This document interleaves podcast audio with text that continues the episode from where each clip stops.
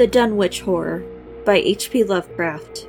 Gorgons and hydras and chimeras, dire stories of Celaeno and the Harpies, may reproduce themselves in the brain of superstition, but they were there before. They are transcripts, types, the archetypes are in us, and eternal. How else should the recital of that which we know in a waking sense to be false come to affect us at all? It is what we naturally conceive terror from such objects, considered in their capacity of being able to inflict upon us bodily harm. These terrors are of older standing. They date beyond body, or without the body, they would have been the same. That the kind of fear here treated is purely spiritual, that it is strong in proportion as it is objectless on earth that predominates in the period of our sinless infancy are difficulties the solution of which might afford some probable insight into our antemundane condition, and a peep, at least, into the shadowland of pre-existence. Charles Lamb, Witches and Other Night Fears. Chapter 1 When a traveler in north central Massachusetts takes the wrong fork, at the junction of the Aylesbury Pike just beyond Dean's Corner, he comes upon a lovely and curious country. The ground gets higher, and the briar bordered stone walls press closer and closer against the ruts of the dusty curving road. The trees of the frequent forest belts seem too large, and the wild weeds, brambles, and grasses attain a luxuriance not often found in settled regions. At the same time, the planted fields appear singularly few and barren, while the sparsely scattered houses wear a surprisingly uniform aspect of age, squalor, and dilapidation. Without knowing why, one hesitates to ask directions from the gnarled solitary figures spied now and then on crumbling doorsteps or on the sloping rock strewn meadows. Those figures so silent and furtive that one feels somehow confronted by forbidden things with which it would be better to have nothing to do. When a rise in the road brings the mountains in view, above the deep woods, the feeling of strange uneasiness is increased. The summits are too rounded and symmetrical to give a sense of comfort and naturalness and sometimes the silky silhouettes with a special clearness, the queer circles of tall stone pillars, in which most of them are crowned. Gorges and ravines of problematical depth intersect the way, and the crude wooden bridges always seem of dubious safety. When the road dips again, there are stretches of marshland, and one instinctively dislikes and indeed almost fears at evening when unseen whippoorwills chatter and the fireflies come out in abnormal profusion to dance to the raucous, creepily insistent rhythms of stridently piping bullfrogs. The thin, shining line of the Miskatonic's upper reaches has an oddly serpent like suggestion as it winds close to the feet of the domed hills among which it rises. As the hills draw near, one heeds their wooded sides more than their stone crowned tops. Those sides loom up so darkly and precipitously that one wishes they would keep their distance. But there is no road by which to escape them.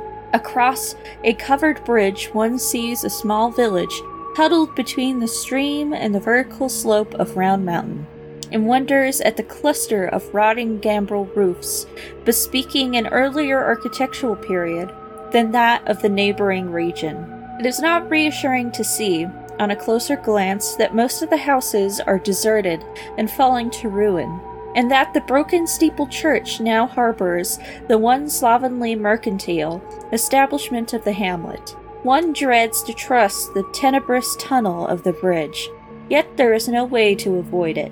Once across, it is hard to prevent the impression of a faint malign odor about the village street, as of the massed mold and decay of centuries.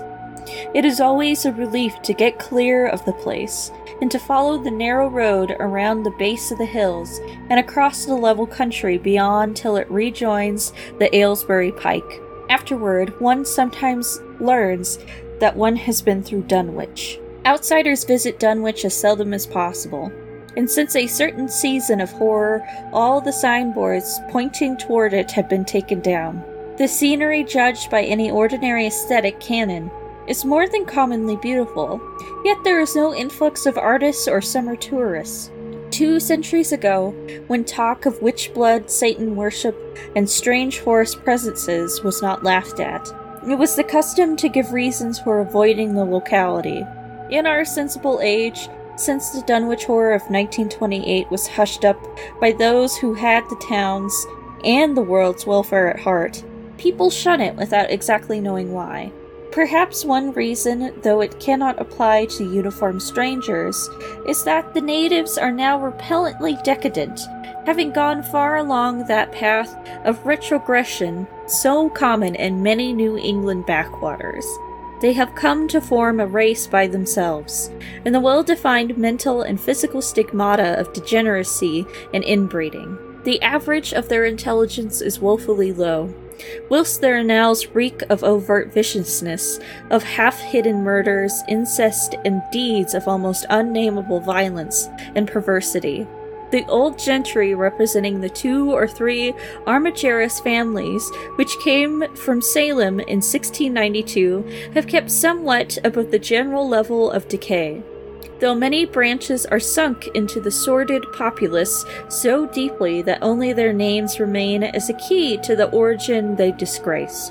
Some of the Whateleys and bishops still send their eldest sons to Harvard and Miskatonic, though those sons seldom return to the moldering gambrel roofs under which they and their ancestors were born. No one, even those who have the facts concerning the recent horror, can say just what is the matter with Dunwich. Though old legends speak of unhallowed rites and conclaves of the natives, amidst which they call forbidden shapes of shadow out of the great rounded hills, and made wild orgiastic prayers that were answered by loud cracklings and rumblings from the ground below. In 1747, the Reverend Abijah Hoadley newly come to the Congregational Church at Dunwich Village, preached a memorable sermon on the close presence of Satan and his imps, in which he said, It must be allowed that these blasphemies of an infernal train of demons are matters of too common knowledge to be denied. The cursed voices of Azazel, Buzrael, and Beelzebub, and Belial be heard now from underground by above a score of credible witnesses now living. I myself did not more than a fortnight ago catch a very plain discourse of evil powers in the hill behind my house, wherein there were a rattling and rolling, groaning, screeching, and hissing such as no things of this earth could raise up, and which must needs have come from those caves that only black magic can discover and only the devil unlock. Mr. Hoadley disappeared soon after delivering the sermon, but the text printed in Springfield is still extant. Noises in the hills continue to be reported from year to year, and still form a puzzle to geologists and physiographers. Other traditions tell of foul odors near the hill crowning circles of stone pillars, and of rushing, airy presences to be heard faintly at certain hours from stated points at the bottom of the great ravines, while still others try to explain the Devil's Hop Yard, a bleak, blasted hillside where no trees, shrub, or grass blade will grow. Then, too, the natives are mortally afraid of the numerous whippoorwills which grow vocal on warm nights. It is vowed that the birds are psychopomps lying in wait for the souls of the dying, and that they time their eerie cries in unison with the sufferer's struggling breath. If they can catch the fleeing soul when it leaves the body, they instantly flutter away, chittering in demonic laughter but if they fail, they subside gradually into a disappointed silence. These tales, of course, are obsolete and ridiculous, because they come down from very old times. Dunwich is indeed ridiculously old, older by far than any of the communities within 30 miles of it. South of the village, one may still spy the cellar walls and chimney of the ancient bishop house, which was built before 1700, whilst the ruins of the mill at the falls, built in 1806, form the most modern piece of architecture to be seen. And the 19th century factory movement proved short lived. Oldest of all are the great things of rough hewn stone columns on the hilltops, but these are more generally attributed to the natives than to the settlers. Deposits of skulls and bones found within these circles and around the sizable table like rock on Sentinel Hill sustain the popular belief that such spots were once the burial places of the Pocumtucks, even though many ethnologists disregarding the absurd improbability of such theory, persist in believing the remains Caucasian.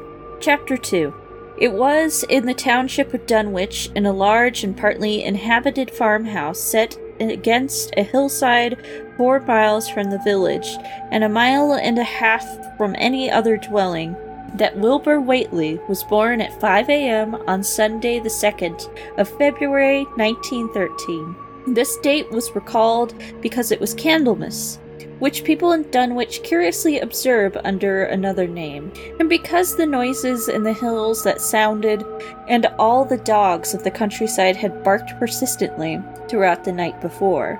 Less worthy of notice was the fact that the mother was one of the decadent Whateleys, a somewhat deformed, unattractive albino woman of 35, living with an aged and half insane father, about whom the most frightful tales of wizardry had been whispered in his youth.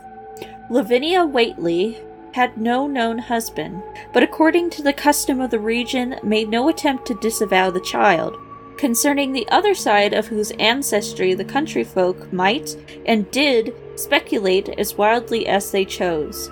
On the contrary, she seemed strangely proud of the dark goatish looking infant, who formed such a contrast to her own sickly and pink eyed albinism, and was heard to mutter many curious prophecies about its unusual powers and tremendous future. Lavinia was one who would be apt to mutter such things for she was a lone creature given to wandering amidst thunderstorms in the hills and trying to read the great odorous books which her father had inherited through two centuries of Whateleys, and which were fast falling to pieces in age and wormholes. She had never been to school and was filled with disjointed scraps of ancient lore that old Whateley had taught her. The remote farmhouse had always been feared because of old Whateley's reputation for black magic, and the unexplained death by violence of Mrs. Whateley when Lavinia was 12 years old had not helped to make the place popular. Isolated among strange influences, Lavinia was fond of wild and grandiose daydreams and singular occupations, nor was her leisure much taken up by household cares in a home from which all standards of order and cleanliness had long since disappeared. There was hideous screaming which echoed above even the hill noises and the dogs barking on the night Wilbur was born, but no known doctor or midwife presided at his coming. Neighbors knew nothing of him till a week afterward, when old Whateley drove his sleigh through the snow into Dunwich village and discoursed incoherently to a group of loungers at Osborn's general store. There seemed to be a change in the old man, an added element of furtiveness in the clouded brain, which suddenly transformed him from an object to a subject of fear. Though he was not one to be perturbed by any common family event, amidst all he shewed some trace of the pride later noticed in his daughter, and what he said of the child's paternity was remembered by many of his hearers years afterward. I don't care what folks think of Lavinia's boy. Looked like his pa. He wouldn't look like nothin' ye expect. Ye needn't think the only folks is the folks hereabouts. Lavinia's read some and has seed some things the most of ye only tell about. I calculate her man is as good a husband as ye can find this side of Aylesbury, and if ye knowed as much about the hills as I do, ye wouldn't ask no better church wedding nor her in. Let me tell ye something. Some day you folks'll hear a child o' Lavinia's a calling his father's name on the top o' Sentinel Hill. The only persons who saw Wilbur during the first month of his life were old Zechariah Whateley of the undecayed Whateleys and Earl Sawyer's common law wife, Mamie Bishop. Mamie's visit was frankly one of curiosity, and her subsequent tales did justice to her observations. But Zechariah came to lead a pair of Alderney cows, which old Whateley had bought of his son Curtis. This marked the beginning of a course of cattle buying on the part of small Wilbur's family, which ended only in 1928, when the Dunwich Horror came and went. Yet at no time did the ramshackle Whateley barn seem overcrowded with livestock. There came a period when people were curious enough to steal up and count the herd that grazed precariously on the steep hillside above the old farmhouse, and they could never find more than ten or twelve anemic, bloodless looking specimens.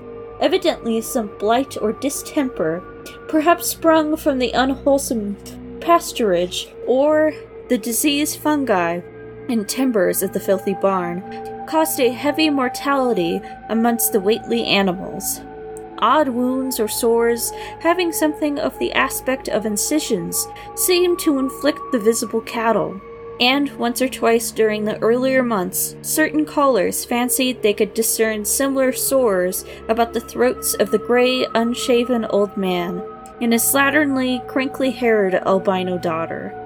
In the spring after Wilbur's birth, Lavinia resumed her customary rambles in the hills, bearing in her misproportioned arms the swarthy child. Public interest in the Whateleys subsided after most of the country folk had seen the baby.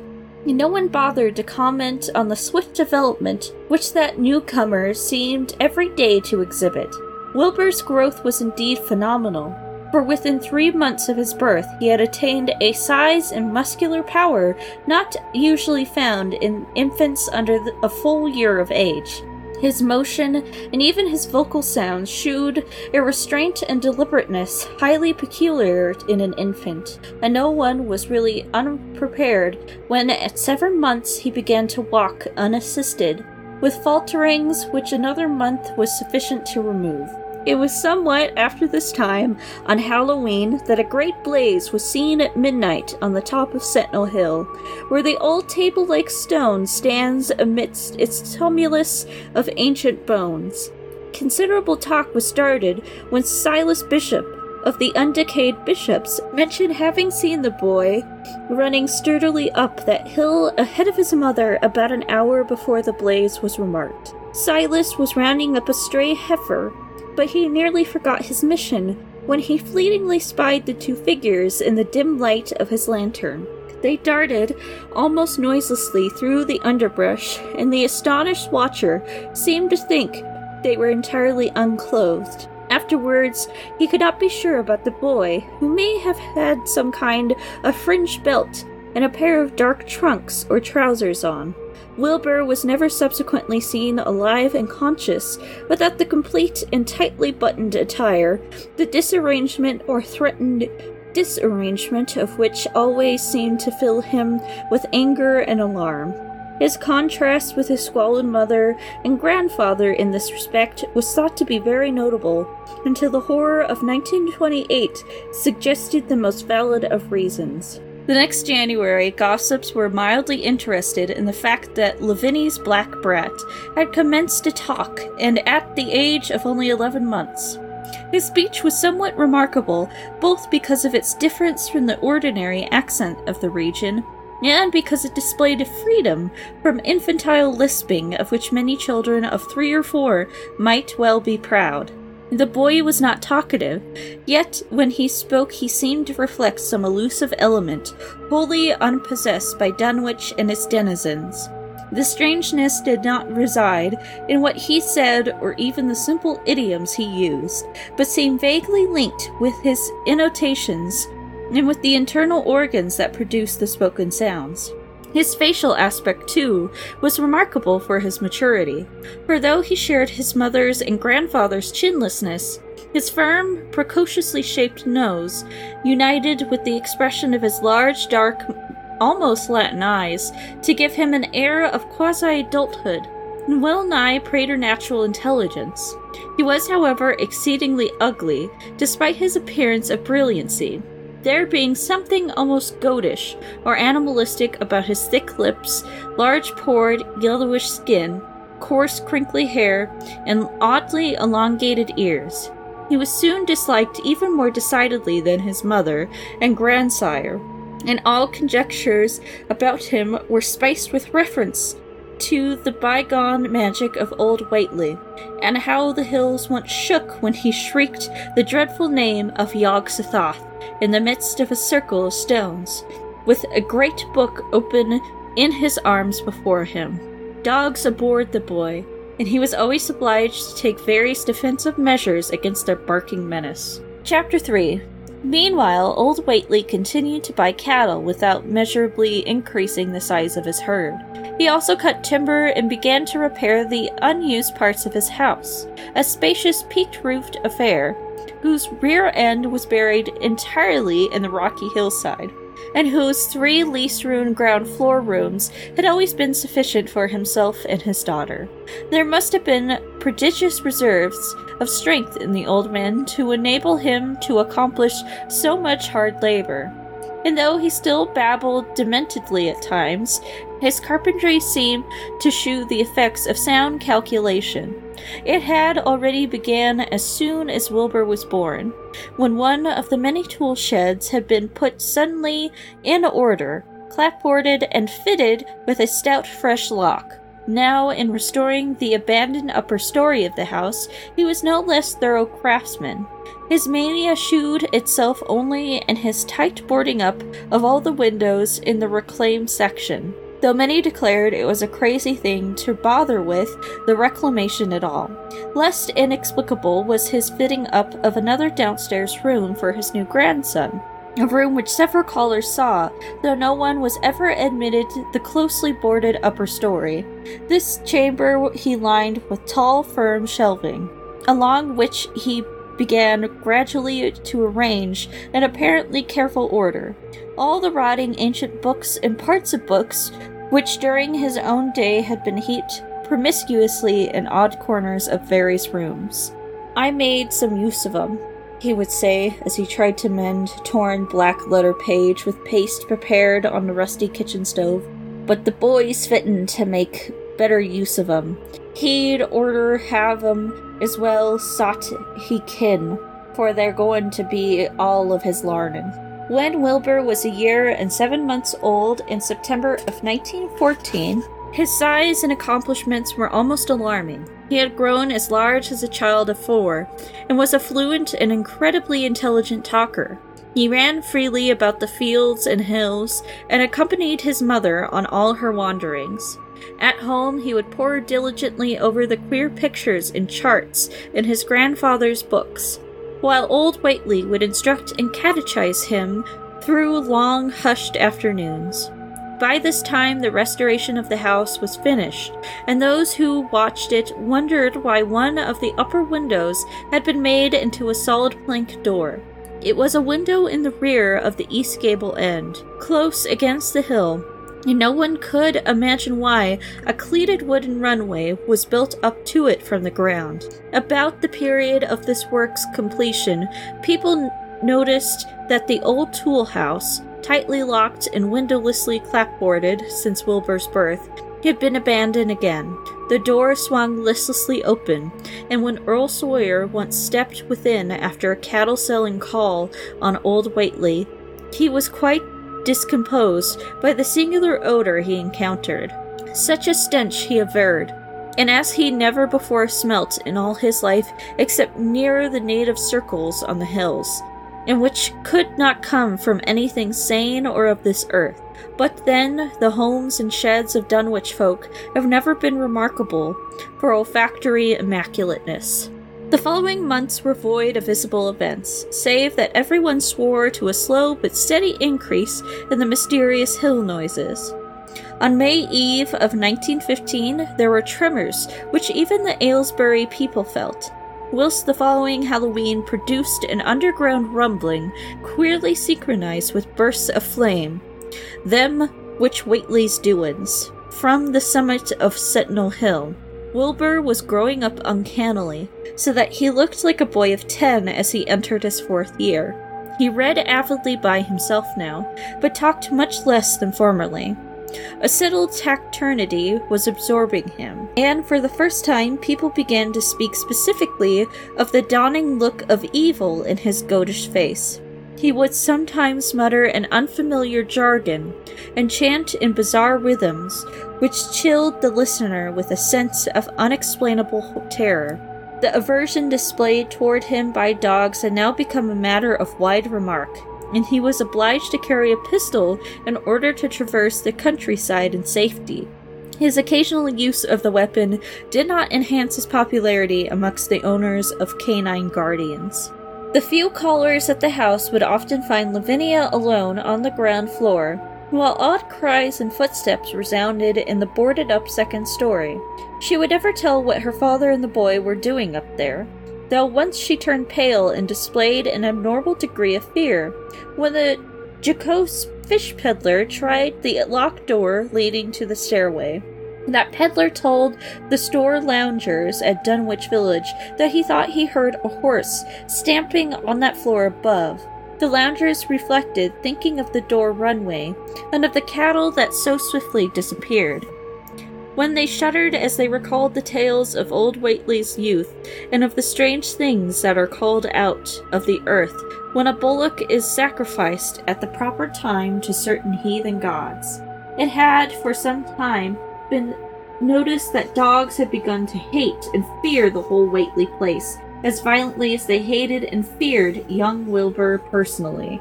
In 1917, the war came, and Squire Sawyer Whateley as chairman of the local draft board, a quota of young Dunwich men fit even to be sent to a development camp.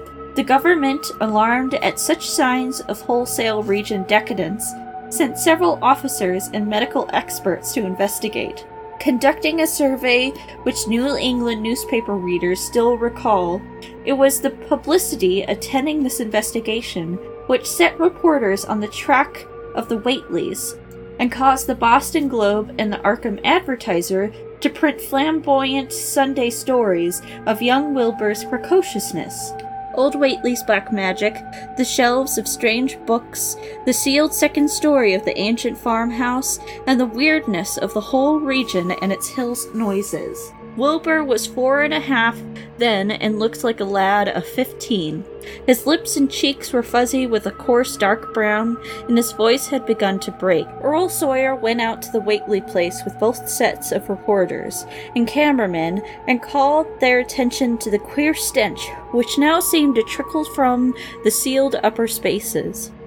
It was, he said, exactly like a smell he had found in the tool shed abandoned when the house was finally repaired, and like the faint odors which he sometimes thought he caught near the stone circles on the mountains.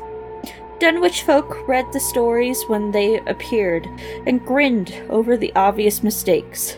They wondered, too, why the writers made so much of the fact that old Whateley always paid for his cattle in gold pieces of extremely ancient date the Whateleys had received their visitors with ill concealed distaste, though they did not dare court further publicity by violent resistance or refusal to talk. For a decade, the annals of the Whateleys sink indistinguishably into the general life of a morbid community used to their queer parts and hardened to their May Eve and All Hallows orgies. Twice a week, they would light fires on top of Sentinel Hill at which times the mountain rumblings would recur with greater and greater violence, while at all seasons there were strange and portentous doings at the lonely farmhouse. In the course of time, callers professed to hear sounds in the sealed upper story, even when all the family were downstairs, and they wondered how swiftly or lingeringly a cow or bullock was usually sacrificed. There was talk of a complaint to the Society for Prevention of cruelty to animals, but nothing ever came of it, since Dunwich folk are never anxious to call the outside world's attention to themselves. About 1923, when Wilbur was a boy of 10, whose mind, voice, stature, and bearded face all gave the impressions of maturity, a second great siege of carpentry went on at the old house. It was all inside the upper sealed part, and from bits of discarded lumber, people concluded that the youth and his grandfather had knocked out all the partitions and even removed the attic floor, leaving only one vast open void between the ground story and the peaked roof. They had torn down the great central chimney too, and fitted the rusty range with a flimsy outside tin stovepipe. In the spring after this event, Old Whateley noticed the growing number of whippoorwills that would come out of Cold Spring Glen to chirp under his window at night. He seemed to regard the circumstance as one great significance, and told the loungers at Osborn's that he thought his time was almost come. They whistle jest in tune with my breathing now, he said, and I guess they're getting ready to catch my soul. They know it's a going out and don't calculate to miss it. You'll know, boys, arter I'm gone, whether they get me or not. If they do, they'll keep up a singin' and laughin' till break o' day. If they don't, they'll kinder quiet down like. I expect them and the souls they hunts for have some pretty tough tussles sometimes.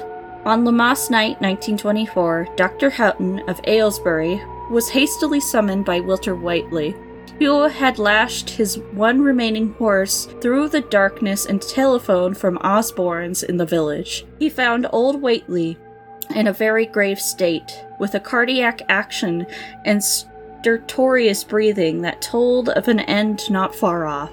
The shapeless albino daughter and oddly bearded grandson stood by the bedside whilst from the vacant abyss overhead there came a disquieting suggestion of rhythmical surging or lapping, as of the waves on some level beach. The doctor, though, was chiefly disturbed by the chattering night birds outside, a seemingly limitless legion of whippoorwills that cried their endless message in repetitions, timed diabolically with the wheezing gasps of the dying man. It was uncanny and unnatural. Too much, thought Dr. Houghton. Like the whole of the region he had entered so reluctantly in response to the urgent call. Toward one o'clock, old Whateley gained consciousness and interrupted his wheezing to choke out a few words to his grandson. More space, Willie. More space soon. You grows, and that grows faster. It'll be ready to serve you, boy open up the gates to Yog-Sothoth with the long chant that you'll find on page 751 of the complete edition, and then put a match to the prison. Fire from earth can't burn it now. He was obviously quite mad. After a pause during which the flock of whippoorwills outside adjusted their cries to the altering tempo, while some indications of the strange hill noises came from afar off, he added another sentence or two. Feed it regular, Willie, and mind the quantity, but don't let it grow too fast for the place. For if it busts quarters or gets about afore the opens to Yog-Sothoth, it's all over and no use. Only them from beyond kin make it multiply and work. Only them, the old uns, as wants to come back but the speech gave place to gasps again, and Lavinia screamed at the way the whippoorwills followed the change. It was the same for more than an hour, when the final throaty rattle came. Dr. Houghton drew shrunken lids over the glazed gray eyes as the tumult of birds faded imperceptibly into silence. Lavinia sobbed, but Wilbur only chuckled, whilst the hill noises rumbled faintly. They didn't get him, he muttered, in his heavy bass voice. Wilbur was, by this time, a scholar of really tremendous erudition, with his one sided way, and was quietly known by correspondence to many librarians in distant places where rare and forbidden books of old days are kept. He was more and more hated and dreaded around Dunwich because of certain youthful disappearances, which suspicion laid vaguely at his door, but was always able to silence inquiry through fear or through use of that fund of old time gold, which still, as in his grandfather's time, went forth regularly and increasingly for cattle buying. He was now tremendously mature of aspect, and his height, having reached the normal adult limit, seemed inclined to wax beyond that figure. In 1925, when the scholarly correspondent from Miskatonic University called upon him one day and departed pale and puzzled, he was fully six and three quarters feet tall. Through all the years, Wilbur had treated his half deformed albino mother with growing contempt. Finally, forbidding her to go to the hills with him, on May Eve and Hallowmas, and in 1926 the poor creature complained to Mamie Bishop of being afraid of him. They's more about him as I know than I can tell ye, Mamie, she said, and nowadays they's more nor what I know about myself. I vow afore God, I don't know what he wants nor what he's trying to do. That Halloween, the hill noises sounded louder than ever and fire burned on Sentinel Hill as usual. But people paid more attention to the rhythmical screaming of vast flocks of unnaturally belated whippoorwills, which seemed to be assembled near the unlighted Whateley farmhouse. After midnight, their shrill notes burst into a kind of pandemoniac cachinnation, which filled all the countryside, not until dawn did they finally quiet down. When they vanished, hurrying southward, they were fully a month overdue. What is meant, no one could quite be certain till later. None of the country folk seemed to have died, but poor Lavinia Whateley, the twisted albino, was never seen again. In the summer of 1927, Wilbur repaired two sheds in the farmyard and began moving his books and effects out to them. Soon afterward, Earl Sawyer told the loungers at Osborn's that more carpentry was going on in the Whateley farmhouse. Wilbur was closing all the doors and windows on the ground floor and seemed to be taking out partitions as he and his grandfather had done upstairs four years before. He was living in one of the sheds, and Sawyer thought he seemed unusually worried and tremulous people generally suspected him of knowing something about his mother's disappearance, and very few ever approached his neighborhood now. His height had increased to more than seven feet and showed no signs of ceasing in its development. Chapter 5 The following winter brought an event no less strange than Wilbur's first trip outside the Dunwich region. Correspondence with the Widener Library at Harvard, the Bibliothèque Nationale in Paris, the British Museum, the University of Buenos Aires, and the Library of Miskatonic University of Arkham had failed to get him the loan of a book he desperately wanted. So at length he set out in person, shabby, dirty, bearded, and uncouth of dialect, to consult the copy at Miskatonic, which was the nearest to him geographically. Almost eight feet tall and carrying a cheap new valise from Osborn's general store, his dark and goatish gargoyle peered one day in Arkham, in quest of the dreaded volume kept under lock and key at the college library. The hideous Necronomicon of the mad Arab Abdul Alhazred and Olaus Wormius, his Latin version, as printed in Spain in the 17th century.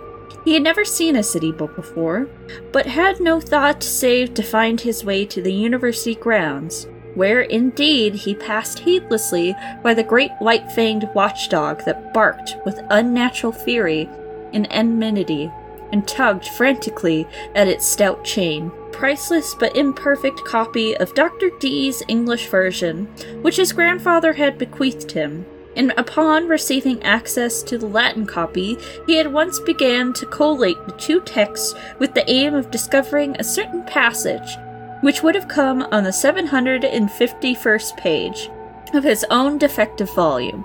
This much he could not civilly refrain from telling the librarian. The same erudite Henry Armitage, aka A.M. Miskatonic, Ph.D., Princeton, literary D. Johns Hopkins who had once called at the farm and who now politely plied him with questions. He was looking, he had to admit, for a kind of formula or incantation containing the frightful name Yog Sothoth, and it puzzled him to find discrepancies, duplications, and ambiguities which made the matter of determination far from easy. As he copied the formula he finally chose, Dr. Armitage looked involuntarily over his shoulder at the open page. The left handed one, which, in the Latin version, contains such monstrous threats to the peace and sanity of the world. Nor is it thought, ran the text as Armitage mentally translated it, that man is either the oldest or the last of Earth's masters, or that the common bulk of life and substance walks alone. The old ones were, the old ones are, and the old ones shall be. Not in the spaces we know, but between them. They walk serene and primal, undimensioned, and to us unseen. Yog Sothoth knows the gate. Yog Sothoth is the gate. Yog Sothoth is the key and guardian of the gate. Past, present, future, all are one in Yog Sothoth. He knows where the old ones broke through of old and where they shall break through again. He knows where they have trod earth's fields and where they still tread them, and why no one can behold them as they tread. By their smell can men sometimes know them near, but of their semblance can no man know, saving only in the features of those they have begotten on mankind.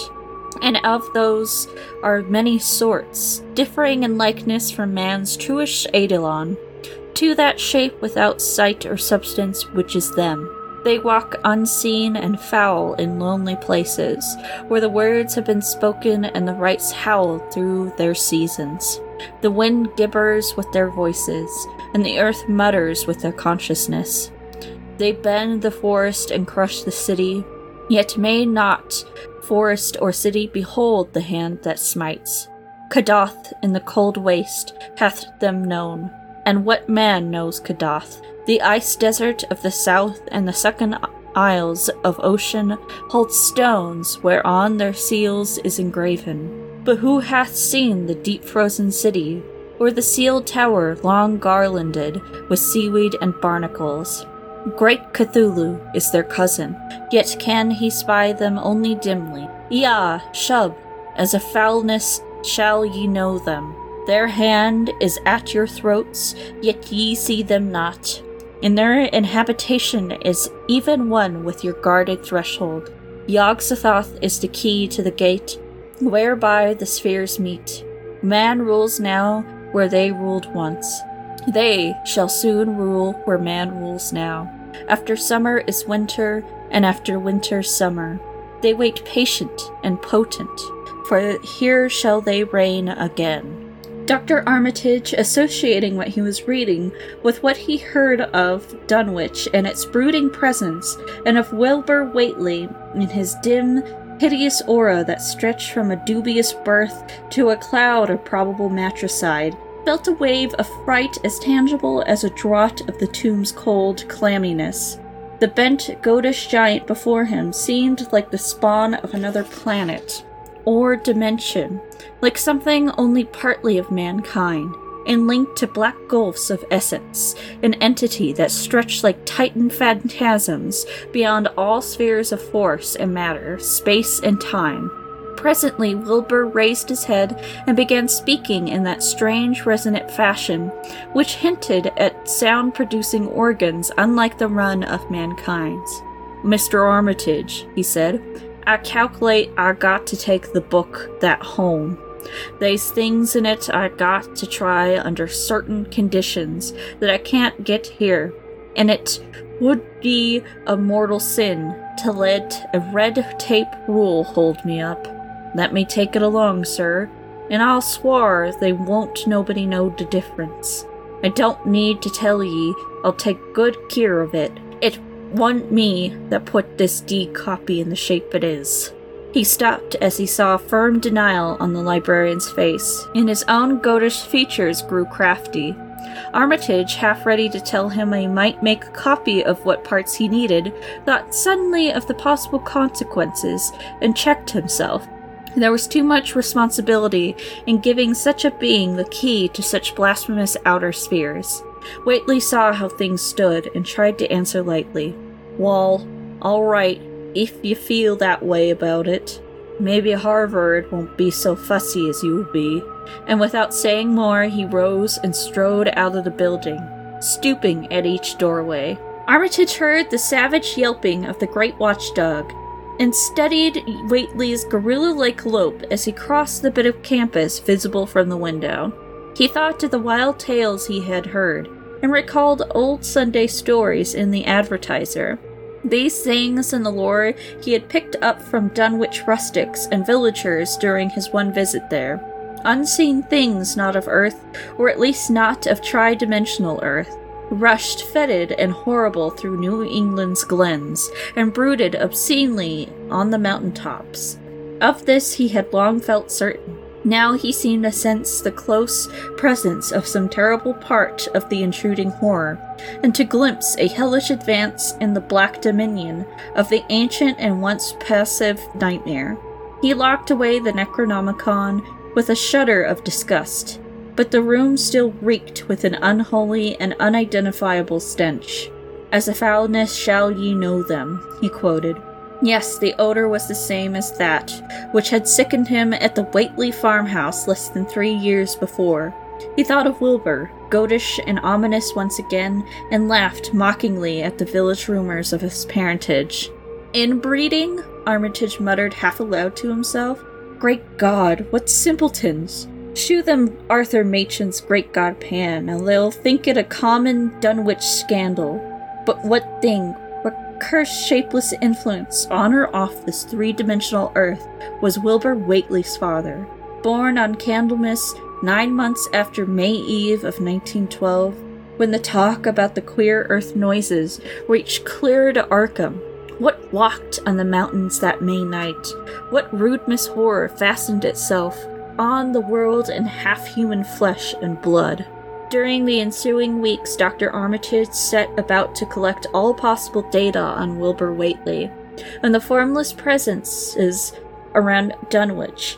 He had in communication with Dr. Houghton of Aylesbury, who had attended old Whateley in his last illness and found much to ponder over in grandfather's last words, as quoted by the physician.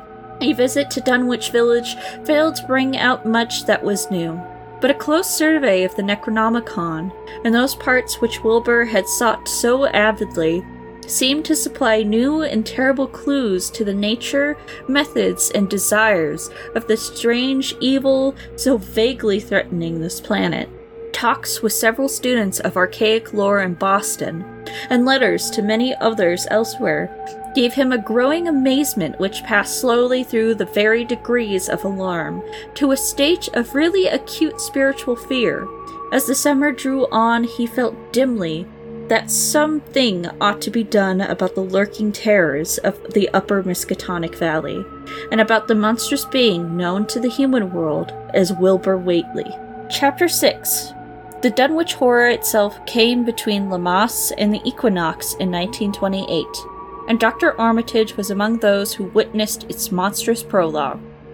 He had heard, meanwhile, of Whateley's grotesque trip to Cambridge and of his frantic efforts to borrow or copy from the Necronomicon at the Widener Library. Those efforts had been in vain, since Armitage had issued warnings of the keenest intensity to all librarians having charge of the dreaded volume. Wilbur had been shockingly nervous at Cambridge, anxious for the book, yet almost equally anxious to get home again, as if he feared the results of being away long. Early in August, the half expected outcome developed, and in the small hours of the third, Dr. Armitage was awakened suddenly by the wild, fierce cries of the savage watchdog on the college campus. Deep and terrible, the snarling, half mad growls and barks continued, always in mounting volume, but with hideously significant pauses. Then there rang out a scream from a wholly different throat, such a scream as roused half the sleepers of Arkham, and haunted their dreams ever afterward. Such a scream as could come from no being born of earth or wholly of earth. Armitage hastened into some clothing and, rushing across the street and lawn to the college building, saw that others were ahead of him. and heard the echoes of a burglar alarm still shrilling from the library. An open window shewed black and gaping in the moonlight. What had come had indeed completed its entrance, for the barking and the screaming, now fast fading into a mixed low growling and moaning, proceeded unmistakably from within. Some instinct warned Armitage that what was taking place was not a thing for unfortified eyes to see. So he brushed back the crowd with authority as he unlocked the vestibule door among the others, he saw Professor Warren Rice and Dr. Francis Morgan, men whom he had told some of his conjectures and misgivings, and these two he motioned to accompany him inside. The inward sounds, except for a watchful droning whine from the dog, had by this time quite subsided, but Armitage now perceived with a sudden start that a loud chorus of whippoorwills among the shrubbery had commenced a damnably rhythmical piping, as if in unison with the last breaths of a dying man. The building was full of a frightful stench which Dr. Armitage knew too well, and the three men rushed across the hall to the small genealogical reading room, whence the low whining came. For a second, nobody dared to turn on the light. Then Armitage summoned up his courage and snapped the switch. One of the three, it is not certain which, shrieked aloud at what sprawled before them among disordered tables and overturned chairs. Professor Rice declares that he wholly lost consciousness for an instant, though he did not stumble or fall. The thing that lay half bent on its side in a fetid pool of greenish yellow ichor with tarry stickiness was almost nine feet tall, and the dog had torn off all the clothing and some of the skin. It was not quite dead, but twitched silently and spasmodically, while its chest heaved in monstrous unison with the mad piping of the expectant whippoorwills outside. Bits of shoe leather and fragments of apparel were scattered around the room, and just inside the window an empty canvas sack lay where it had evidently been thrown. Near the central desk, a revolver had fallen, a dented but undischarged cartridge later explaining why it had not been fired. The last thing itself, however, crowded out all the other images at the time. It could be trite, but not wholly accurate to say that no human pen could describe it. Well, but one may properly say that it could not be vividly visualized by anyone whose ideas of aspect and contour are too closely bound up with common life forms of this planet, and of the three known dimensions. It was partly human, beyond a doubt, with very man like hands and head, and the goatish chinless face had the stamp of the Whateleys upon it. But the torso and lower parts of the body were teratologically fabulous, so that only generous clothing could ever have enabled it to walk on Earth unchallenged or uneradicated. Above the waist, it was semi anthropomorphic, though its chest, where the dog's rending paws still rested watchfully, had the leathery, reticulated hide of a crocodile or alligator. The back was piebald with yellow and black, and dimly suggested the squamous coverings of certain snakes. Below the waist, though, it was worse, for here all human resemblance left off and sheer fantasy began. The skin was thickly covered with coarse black fur, and from the abdomen, a score of long greenish gray tentacles and red sucking mouths protruded limply. Their arrangement was odd and seemed to follow the symmetries of some cosmic geometry unknown to Earth or the solar system. On each of the hips, deep set in a kind of pinkish, scintillated orbit, was what seemed to be rudimentary eyes. Whilst in lieu of a tail, there depended a kind of trunk or feeler with purple annular markings, and with any evidence of being an undeveloped mouth or throat. The limbs, save for their black fur, roughly resembled the hind legs of prehistoric Earth's giant saurians, and terminated in rigidly veiny pads that were neither hooves nor claws. When the thing breathed, its tail and tentacles rhythmically changed colors, as if from some circulatory cause normal to the non human side of its ancestry. In the tentacles, this was observable as a deepening of the greenish tinge, whilst in the tail was a manifest as a yellowish appearance, which, which alternated with sickly grayish white in the spaces between the purple rings. Of genuine blood there was none, only the fetid greenish yellow ichor, which trickled along the painted floor beyond the radius of the stickiness and left curious discoloration behind it. Then came a halt in the gasping, and the dog raised its head in a long, laborious howl.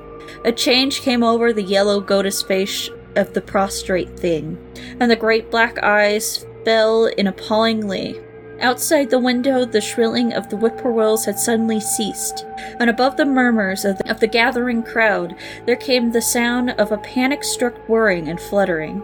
Against the moon, vast clouds of feathery watchers rose and raced from sight, frantic, which they had sought for prey. All at once, the dog started up abruptly, gave a frightened bark, and leaped nervously out of the window by which it had entered. A cry rose from the crowd, and Dr. Armitage shouted to the men outside that no one must be admitted until the police or medical examiner came. He was thankful that the windows were just too high to permit a peering in, and drew the dark curtains carefully down over each one. By this time, two policemen had arrived, and Dr. Morgan, meeting them in the vestibule, was urging them for their own sakes to postpone entrance to the stench filled reading room till the examiner and prostrate thing could be covered up. Meanwhile, frightful changes were taking place on the floor. One need not describe the kind and rate of shrinkage and disintegration that occurred before the eyes of Dr. Ar- Armitage and Professor Rice.